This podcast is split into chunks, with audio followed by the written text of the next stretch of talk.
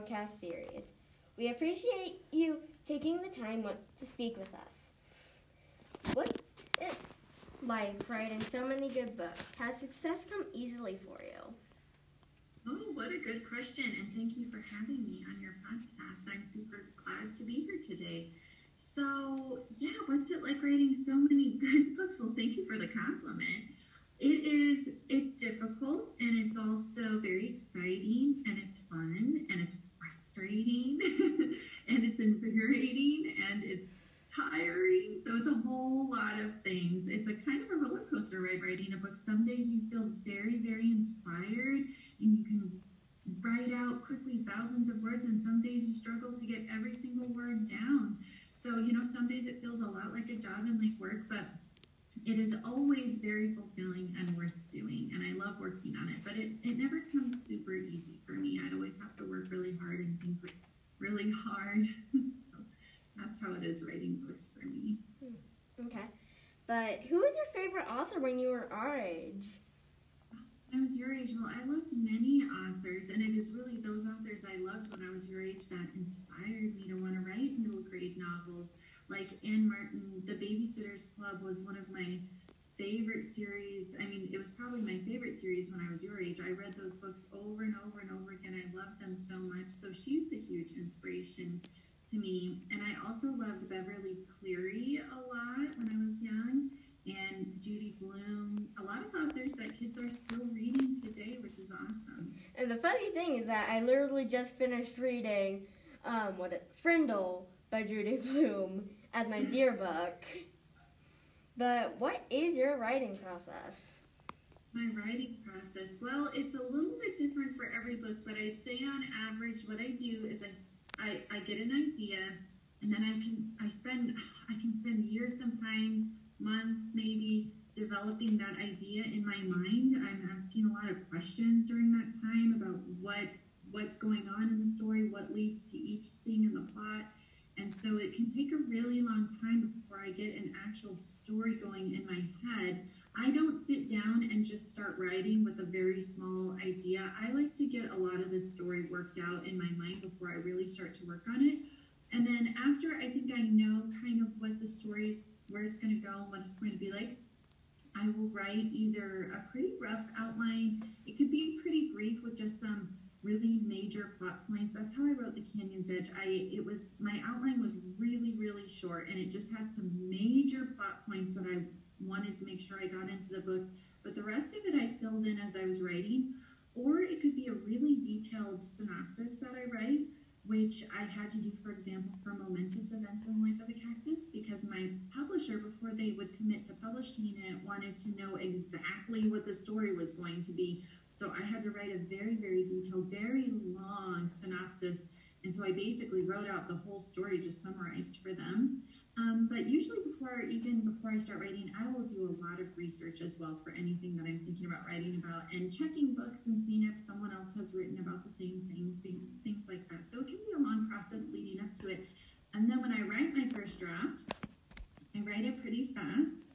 And it usually takes me about maybe three months on average to write a first draft and then I let it sit for just a little while and then I go back to it and I clean it after probably a couple of weeks and then I go back to it with fresh eyes, try to clean it up and make it as nice as I can for my editors.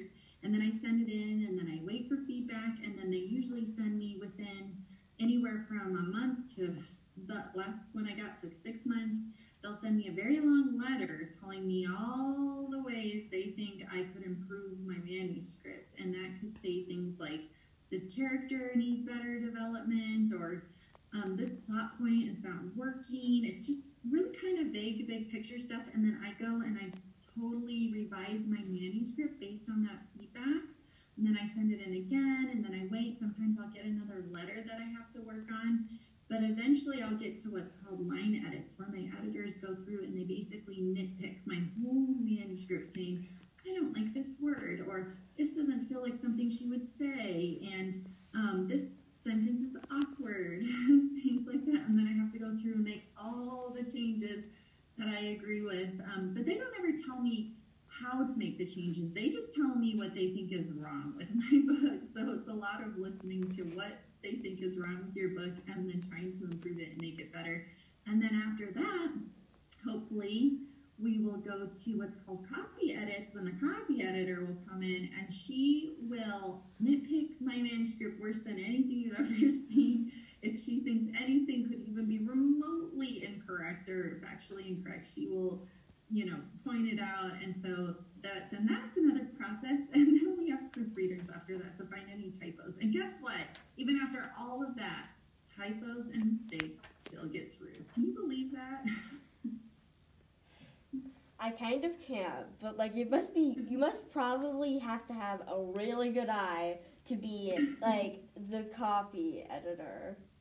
Yeah, they have to know a lot and they have to do a lot of research while they're reading your book. They fact check everything that you say in your manuscript. Either that or they have to be really good at nitpicking things.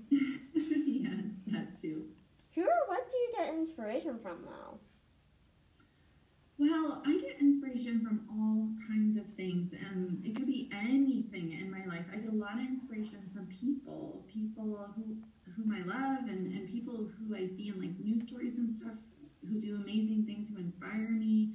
Um, I get inspiration from the places that I love. I get a ton of inspiration from Arizona, which is why I set all of my middle grade novels here because the desert has so many amazing things in it. I could just write a million stories. I have so many story ideas because of how much I love the desert and all of the amazing things inside of it. Um, and I get inspiration from books and movies that I love. I mean, just from anywhere. Inspiration can come from anywhere, anything you love, anything that interests you, anything in your life. Experiences that I've had definitely inspire me. Um, the my next book that's coming out next fall, Across the Desert. The the main character in it, her mom is an uh, opioid addict, so she's a, a substance addict, and I grew up with that with one of my parents. So my that experience definitely inspired me to want to talk to children about that and and write a story for the children who are experiencing that so that I could tell them a lot of the things I wish someone had told me when I was.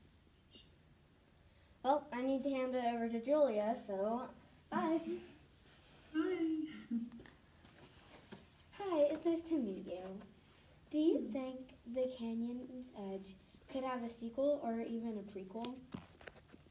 Oh, no, I really don't think so. I don't feel like that book is a book that calls for a sequel. As a matter of fact, um, you know, like when I wrote Insignificant Events, it definitely I felt like could have had a sequel, and, and I always sort of was thinking about what I would do if I if I wrote a sequel. But with The Canyon's Edge, I don't feel at all like that is a book that could have a sequel. hmm What is your favorite book that you've read, either now or in the past? That I've read. Mhm.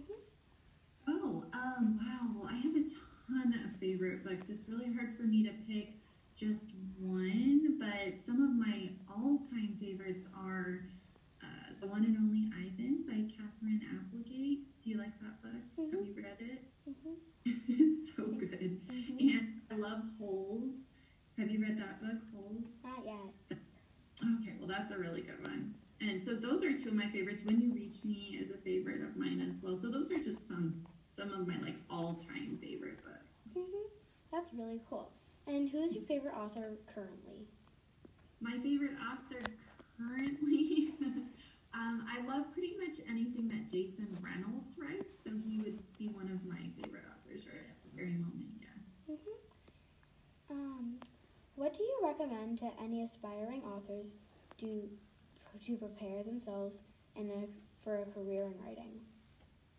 Well, mm, the number one writing tip that I always have to give, that because I believe in it with all of my heart, is to read as much as possible and to try to limit your screen time because reading wires your brain to be a writer, but watching screens all the time, like being on social media and, and doing a lot of stuff online, that actually wires your brain to be completely the opposite. It, it lowers your attention span, it makes you more distracted, it lowers your creativity, it gives you anxiety. It basically does all the things that are terrible for being a writer. Whereas the lot of books does totally the opposite. It increases your attention span.